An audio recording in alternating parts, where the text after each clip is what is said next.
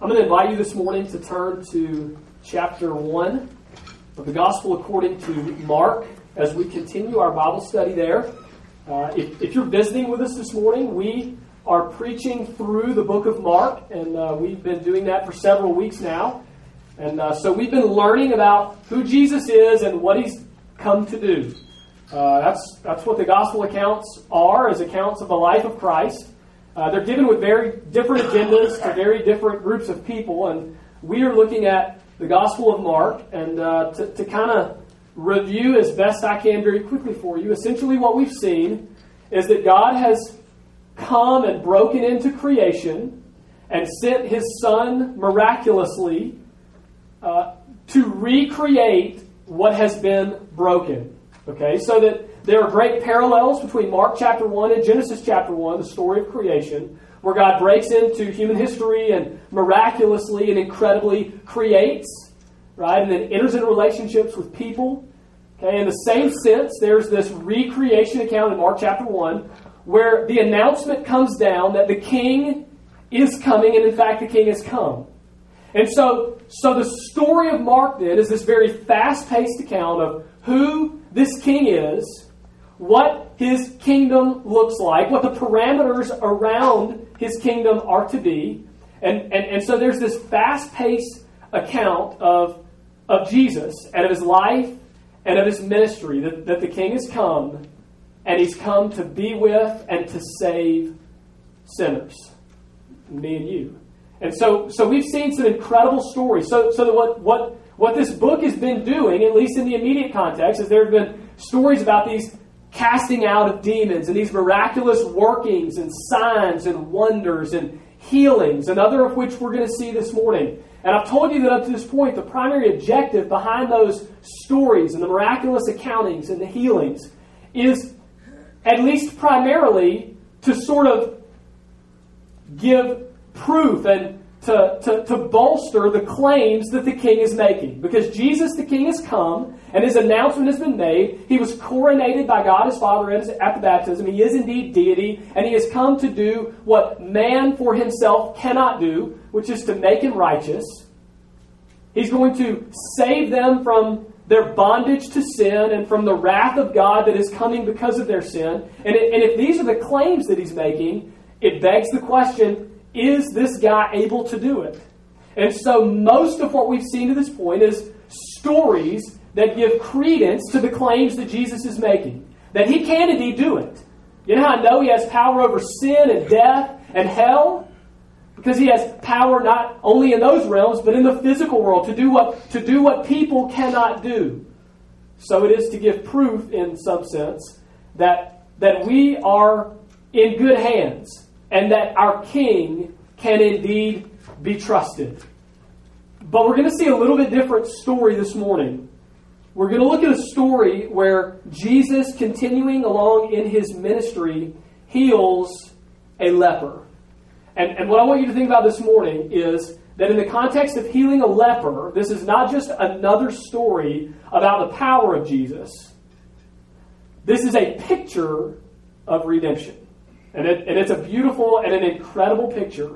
So that as the first chapter of Mark comes to a close, and we've seen these sort of miraculous things that Jesus has been doing to substantiate his claims to be the king and to bring about his kingdom, we're going to close this chapter with a story that not only also speaks to his validity and his power, but it also sets the tone for his working and what he's planning on doing. So that, so that in the story of Jesus dealing with this guy, this rotten, dying leper, what we get is a beautiful picture of the story of redemption, of the plan of God in the person of Jesus for saving pathetic, rotten, dying sinners. And so, in some sense, I'm going to ask you to uh, identify with the leper a little bit as we read this story. But we're going to be in Mark chapter 1. We are up to verse 40, and so we're going to read verses 40 through 45. So if you have your copy of God's Word, I'm going to invite you to turn there. But before we look to read and to learn, let's look to the Lord in prayer. Let's pray. Father, uh, we thank you that you've given us your Word. to teach us, to train us in righteousness, to correct us where we are wrong. Lord, your word is sufficient to teach us about Christ and his work. And Father, we pray right now that you would enable us by your Holy Spirit to look deeply into your word and to find in it truth. Lord, that we would learn from it this morning in a way that we never have before. God, but not just not just learning in our heads, but that we would be changed in a way that we never have before. Or that it would be learning in our heads and transformation in our hearts. Lord, may your word have its completed work in us. May we be moldable clay this morning in your hands. In your son's precious name we pray. Amen.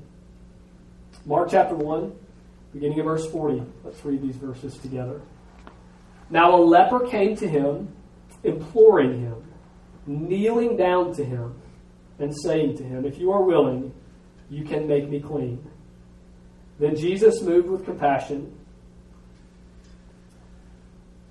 stretched out his hand and touched him, and said to him, I am willing, be cleansed. As soon as he had spoken, immediately the leprosy left him. And he was cleansed. And he strictly warned him and sent him away at once, and said to him, See that you say nothing to anyone, but go your way, show yourself to the priests, and offer for your cleansing those things which Moses commanded, as a testimony to them. However, he went out and began to proclaim it freely and to spread the matter so that Jesus could no longer openly enter the city, but was outside in deserted places. And they came to him for every, from every direction. Okay, so so the theme sort of of this morning as we look at this passage together, beyond that that I've sort of already spoken and articulated for you, is what I want you to think about is isolation. Have you have you ever felt isolated and alone? You know, I, I think about um, in, in 2002, the summer of 2002, I, I, did some missionary work in Burkina Faso, West Africa, where a small a small group of us we um, we, we backpacked out to uh, some villages of a tribal people group and unreached people with the gospel to try to live with them and, and learn their language and speak to them in terms that they could understand so that we could try to share with them the, the value and the gospel of, of Jesus. Uh, but I, I, guess, to, to be honest, in, in my life, as far as I remember, uh, that I can think of, the time that I spent there, at least when I first, I, I remember going out to the first village where we were, and the time that we spent there, that's probably the most isolated that I've ever felt. I mean, I mean, we were miles away from electricity, from from any any other than the three people who were with me, from anyone that I knew, uh, from, from, from any sort of comfort zone that I might have had, and, and beyond that, uh, it, it's a it's a it's an entirely Muslim area, and it's an entirely group of people, uh, an entirely Muslim group of people, and so even in a spiritual sense, it, it's a very very dark place. And to know that I was in a place where there were potentially zero Christians, other than the ones that I brought with me, uh, zero Christians, it was a very unique experience and a feeling of isolation. I, I don't know, maybe you can go back to your childhood at some point and some feeling that you had of extreme isolation. Maybe you grew up on the wrong side of the tracks and you were treated differently from, from your friends. Uh, may, maybe you've gone through some terrible experiences in, in your life or in your marriage where, where you felt like you were totally isolated and all alone. And to take that a step further, maybe even ostracized for the way that you looked or for the way that you acted or for, for whatever the case may be. But I, I want you to think about what it means and what it feels like to be in complete and total isolation. Because I think that in order to really understand what's going on in this passage, you have to understand, first of all, the isolation that the leper felt. Now, leprosy is a, is a disease that we really don't have any grasp upon. And you've probably, if you've been in churches for very long, you've heard preachers articulate and tell you all about what leprosy is and what it does. And it's most commonly, probably the biblical form of leprosy that's dealt with here is Hansen's or Hansen's. I'm not a doctor, I don't know which of those, but it's one of the two. Uh, disease, some of you in here in this room can, can inform me later. Uh, but, but what you need to understand about this disease is that it's a disease that primarily deals with the destruction and the deterioration of nerve endings. Okay? And so, so the leprosy that this man would have been dealing with would have been a disease that deteriorated his ability to feel things.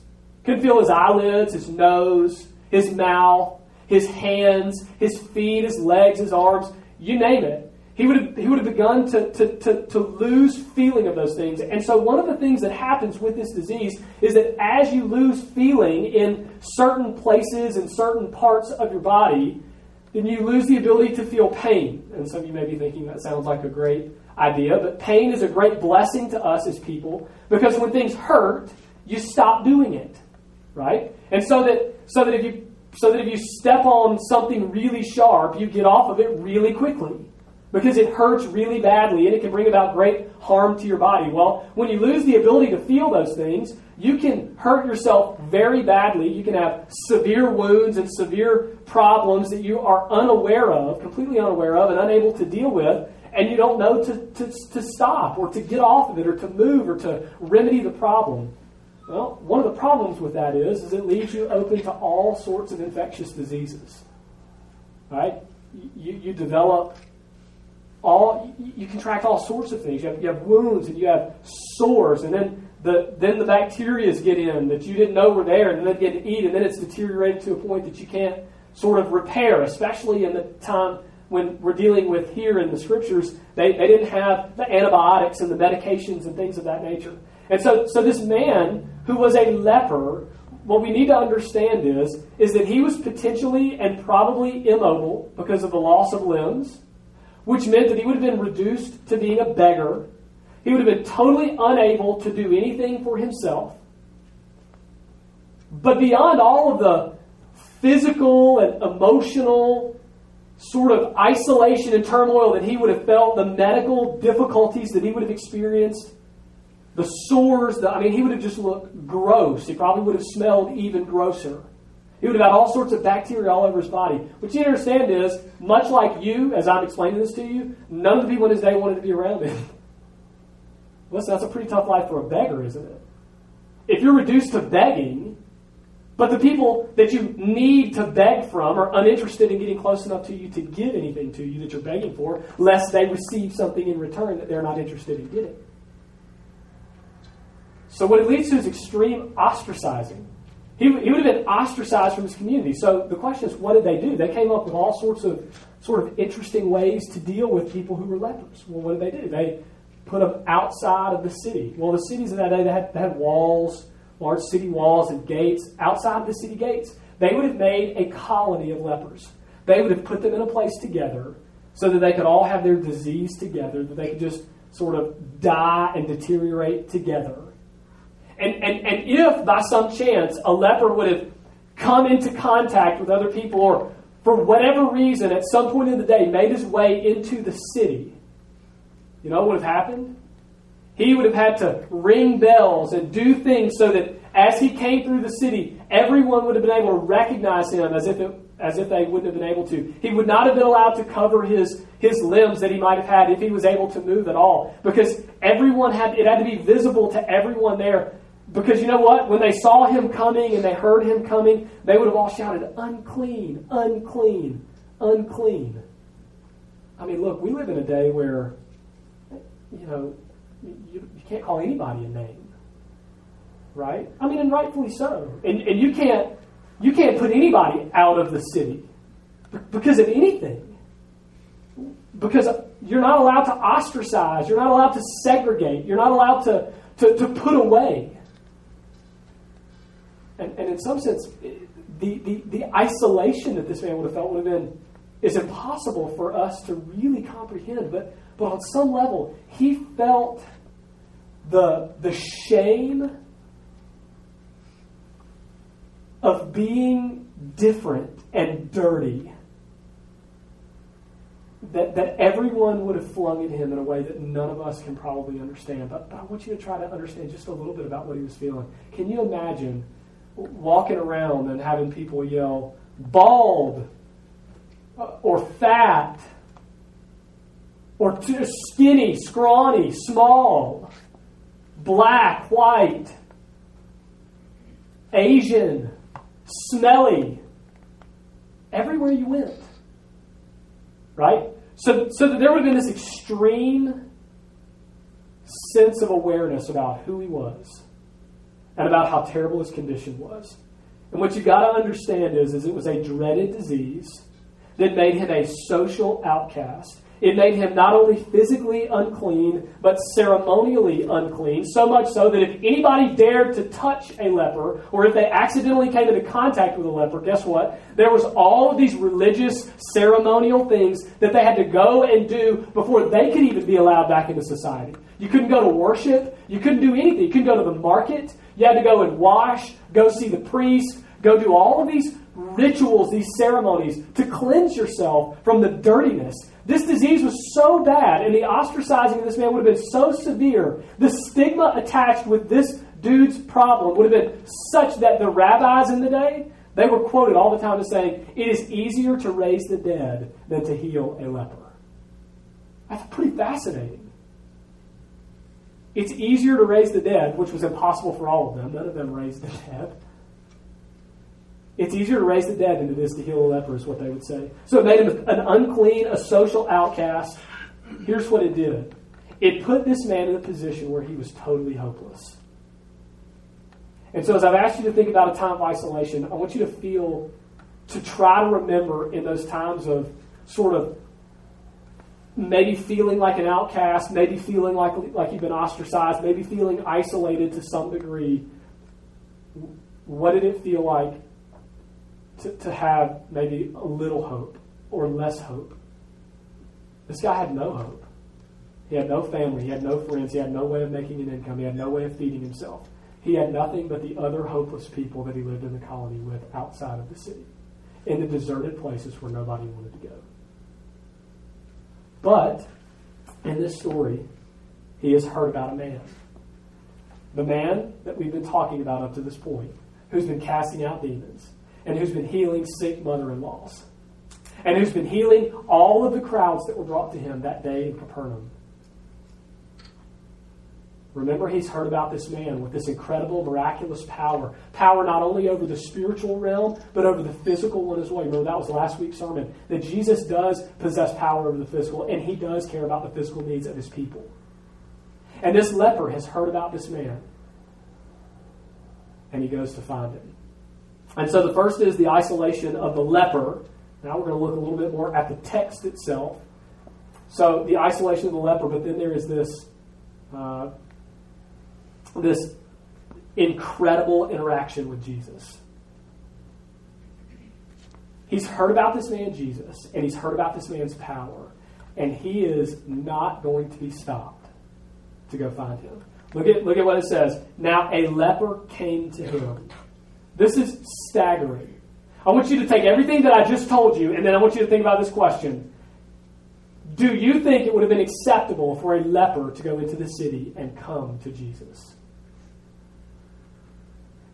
The ridicule that he would have experienced, the intensities of the feelings of isolation and being an outcast that he would have experienced, the, the, the, the name calling that he would have endured as he walked into the city in broad daylight to seek out this man. Listen, he had he had no concern for what everybody else in the, in the world at that time thought. He had a, a disease that left him hopeless, and he had heard about one who could fix it, and he was going to go at any cost to find him.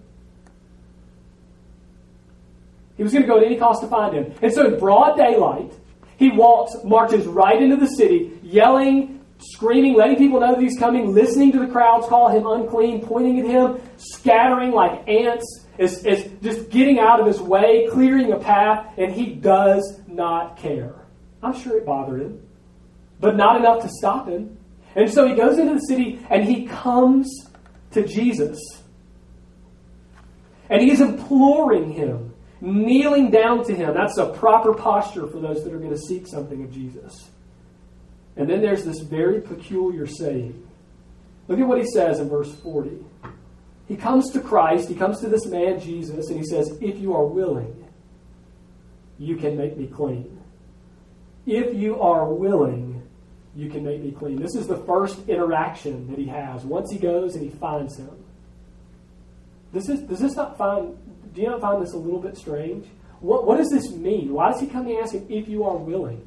Listen, I think it's because Jesus' ability to heal him was not in question. Go, go back to just a few verses to last week's sermon when he comes to Peter's mother in law. Right? And, he, and he comes to her.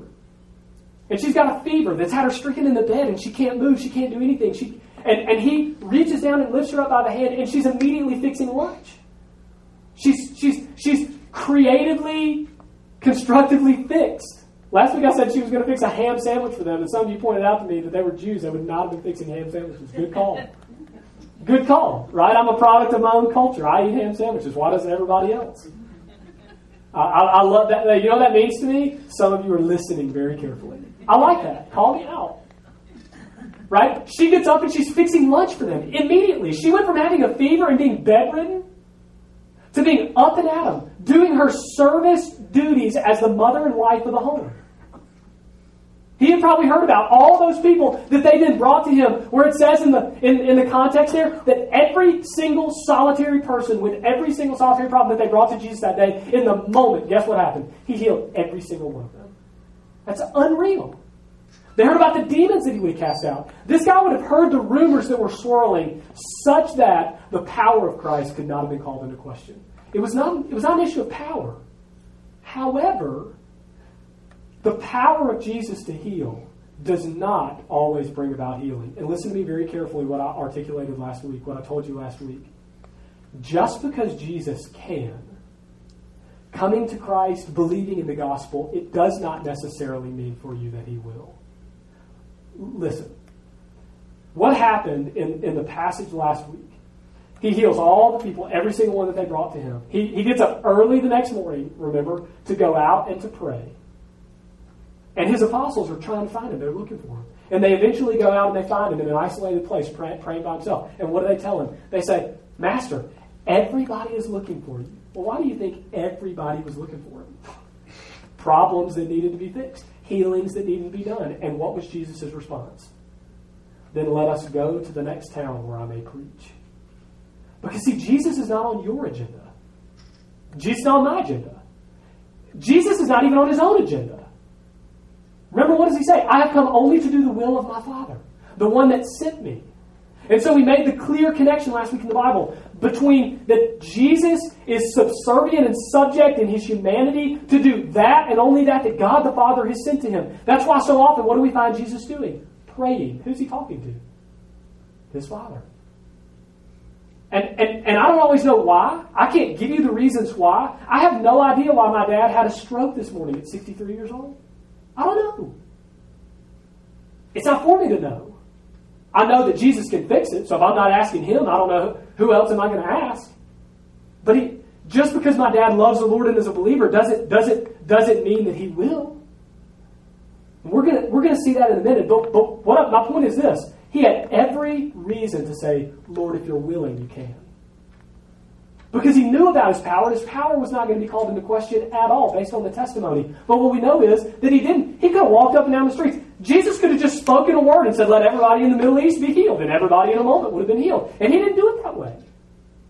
He didn't do it that way because his plans are different than ours. His agenda is different than ours. And he is first and foremost, as I made clear last week, he is first and foremost interested in what? Not our temporal happiness, but our eternal righteousness. So that if the difficulty, the problem, the sickness, the thorn in your flesh that Paul, Paul experiences, if those things are for your good and ultimately are going to bring about your righteousness, then he's going to leave it with you. Everything that God does for his people is for our good, even if we don't get it, ultimately for his glory. So he looks at him and he says, Lord, if you are willing. Now, let me make one comment about this. There's a thought in many Christian circles that it is somehow sub Christian or immature Christian to pray, Lord, let your will be done. I'm going to subject myself to your will rather than just naming it and claiming it. Right? That the Christian mature thing to do is to just demand that God do something for you and demand it believing in faith and it will be done for you. Well, the problem with that is that's not the example that we have even of Jesus who was God Almighty. Why? Because before he went to the cross and he was in the Garden of Gethsemane praying, what does the scripture tell us? He said, Father, if there's any way, let this cup pass from me. But then what does he say? But not my will, thine be done. It's unbelievable. So that it is a perfectly appropriate way to pray or to approach and petition Jesus the way that the leper does. Lord, if you're willing, you can. Let your will be done. That's what Jesus prayed, and I would, I would argue that maybe that's what we should pray as well. So, first, he is willing. He says, If you are willing, you can make me clean. But look at the second part of this interaction. Then Jesus, in verse 41, moved with compassion. He stretched out his hand to heal him. This is literally the word moved with pity. Moved with pity.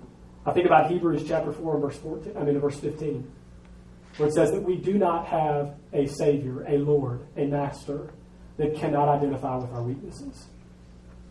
That He understands our frame and that He pities us. Listen, that's not a bad thing.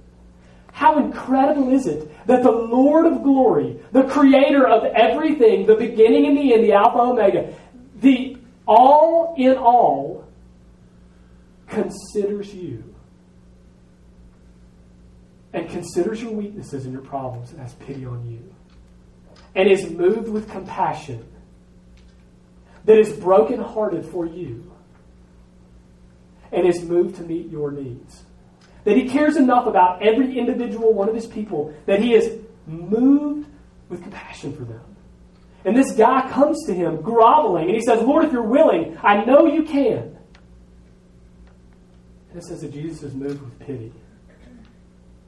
He looks and he sees someone that's in desperate need.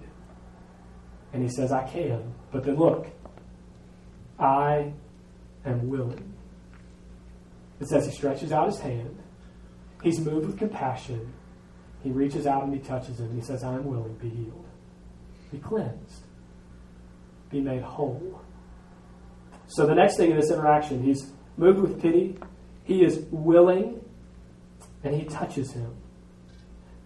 Now, this brings us back to he's willing, because what was he willing? What does that mean?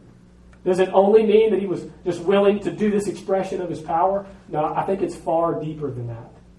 Because Jesus could have healed the guy any way that he wanted to. He could have just thought it and he would have been healed. He could have blinked his eyes like I Dream of Jeannie and he could have been healed. But what does Jesus do? He says, I am willing. And he reaches out and he touches the guy. Not only was he willing to meet his need through a miraculous, creative expression of great power, he was willing to dirty himself to clean the person. That's unbelievable. You remember what I said a moment ago about leprosy that day? What happened if you came into contact with a leper? You were religiously, socially, ceremonially dirty. And there was a whole prescription of things that you had to go do to cleanse yourself before you could even be brought back into society, before you were not ostracized and put out. So, yeah, Jesus is willing to do it. But Jesus is willing to get dirty himself and to take upon himself the dirtiness of the individual so that the dirtiness of the individual can be done away with. So he is moved with pity, he is willing, and he touches him and he heals him. So let's go back to the text. As soon, in verse 42, as he had spoken, being Jesus, Immediately, there's that word that we've seen so many times in the book of Mark. Immediately, the leprosy left him and he was cleansed. Can you imagine what that guy would have felt like? I, he might have been missing fingers. Remember what I said last time? The difference in all the healers today? They don't have creative power, Jesus says. Right? He was missing a finger, and all of a sudden, like Jesus touches him and says, Be healed, and bam, there's a finger. He went from broken full of sores, full of disease, with no hope, to fully whole, completely restored, brought back into society, accepted by his peers, totally clean, and now he had hope. In a, in a moment, in the blink of an eye, as fast as he could snap, Jesus touches him, he speaks to him, and the dude is made whole. He's well. It's incredible. It's instantaneous, it's miraculous, and it's creative. Jesus has the ability to create from nothing, to bring about restoration where restoration seems to be lost. You know, to put the pieces back together of some intricate vase that's been dropped. into 10,000 pieces. He has the ability to do what seems to be impossible. He's moved with pity. He's willing to meet his need and to dirty himself to do it. So he reaches and he touches him and he heals him instantaneously, miraculously, creatively. It's a good day for this guy. And can you imagine the joy that he would have felt? Now, in light of that joy, there's this very strange command of the Lord. Look at what he says. Verse 44, uh, 43. And he strictly warned him and he sent him away at once. This is a very, very, very strong verb. This is the same verb that Jesus uses when he runs the money changers out of the temple, when he's filled with righteous indignation. This is a big deal. He strictly warns him, command directly from Jesus, who's just done this for him. Warns him, sends him away once. What does he say? See that you say nothing to anyone, but go your way, show yourself to the priest, and offer for your cleansing those things which Moses commanded as a testimony to them. Why in the world would he have commanded him to tell no one? Well, because the time of Jesus' persecution had not yet come. Let me, let me ask you this. Do you think that the religious leaders of the day, if a well known leper from the leper colony strolls up into the city and is like, hey guys, I'm well, how do you think they're going to respond? It's not going to be good. Why? Because even if his body has been made well, he has not come and gone through all of the ritual and process to be cleansed in their eyes. And the result of this would have been to bring about the great disdain and persecution of the religious leaders of the day who put this man out and could not help him on any level. Do you see that? And Jesus, as he did with the demons, as he does with so many in his miraculous accounts, we're going to see more of this, because his time had not yet come. He knew what the plan of God was for his persecution and his sacrifice on our behalf, but he knew that that day had not yet come. And he tells him, Don't go and tell anybody. What does he say? First go to the priest. Why? To go through the process don't go out and start socializing and acting as if nothing was wrong because something was wrong. I don't, I don't need the problems that it's going to cause, is I think what Jesus was saying. And so he tells them, don't, don't go out and do publicly, go to the priest and do the things that are necessary, prescribed in the Bible for cleansing. Because that would have alleviated all the problem. But what does the guy do? And I kind of feel sorry for him. I would have done the same thing. I would have been jumping up and down and hanging from the ceiling and calling every friend that I had. I do. You got to come check out my finger that's now back. You got to check it out. I mean, so in some sense, I, I kind of feel sorry for the guy because this command of Jesus is staggeringly peculiar. But it's for a purpose. And the purpose is that Jesus' time for persecution had not yet come. However, and, and this is I'm going to try to bring this full circle with the last point, and it's going to be very brief. What's the result? What's the result of the guy going and doing exactly what Jesus told him not to do? Let's look at verse 45. However, he went out and he began to proclaim it freely to people and to spread the matter. Now, here, here it is. So that Jesus could no longer openly enter the city, listen, but was outside in the deserted places Do you see what just happened? Jesus gave hope to the hopeless and healed the broken by trading places with him. Where was the leper when we first met him? He was outside in the deserted places, ostracized from his community looked down upon because of his dirtiness.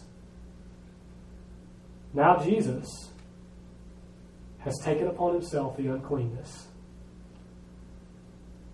in order to give this guy life and hope and is now ostracized as a result.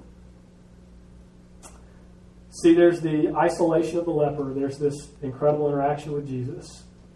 But in all of this, it's a story with a loaded meaning because what the author is trying to get us to see is an image of redemption. See, this pattern, this picture should sound really familiar to those of you that know Jesus. Why? Because all of you have a disease, a dreaded disease, that is rotting you from the inside, that isolates you more than you could ever imagine from fellowship with God, that is killing you, and ultimately one day in eternity will kill you.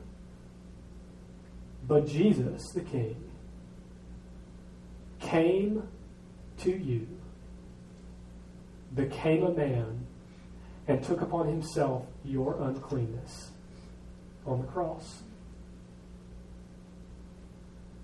Became ostracized and isolated from the fellowship of God for you. What did he say? My God, my God, why have you forsaken me? He experienced that isolation that you should have. Why? To trade places. So that in Him, you would enjoy fellowship and restoration. So that you would be made whole. So that you would be given hope.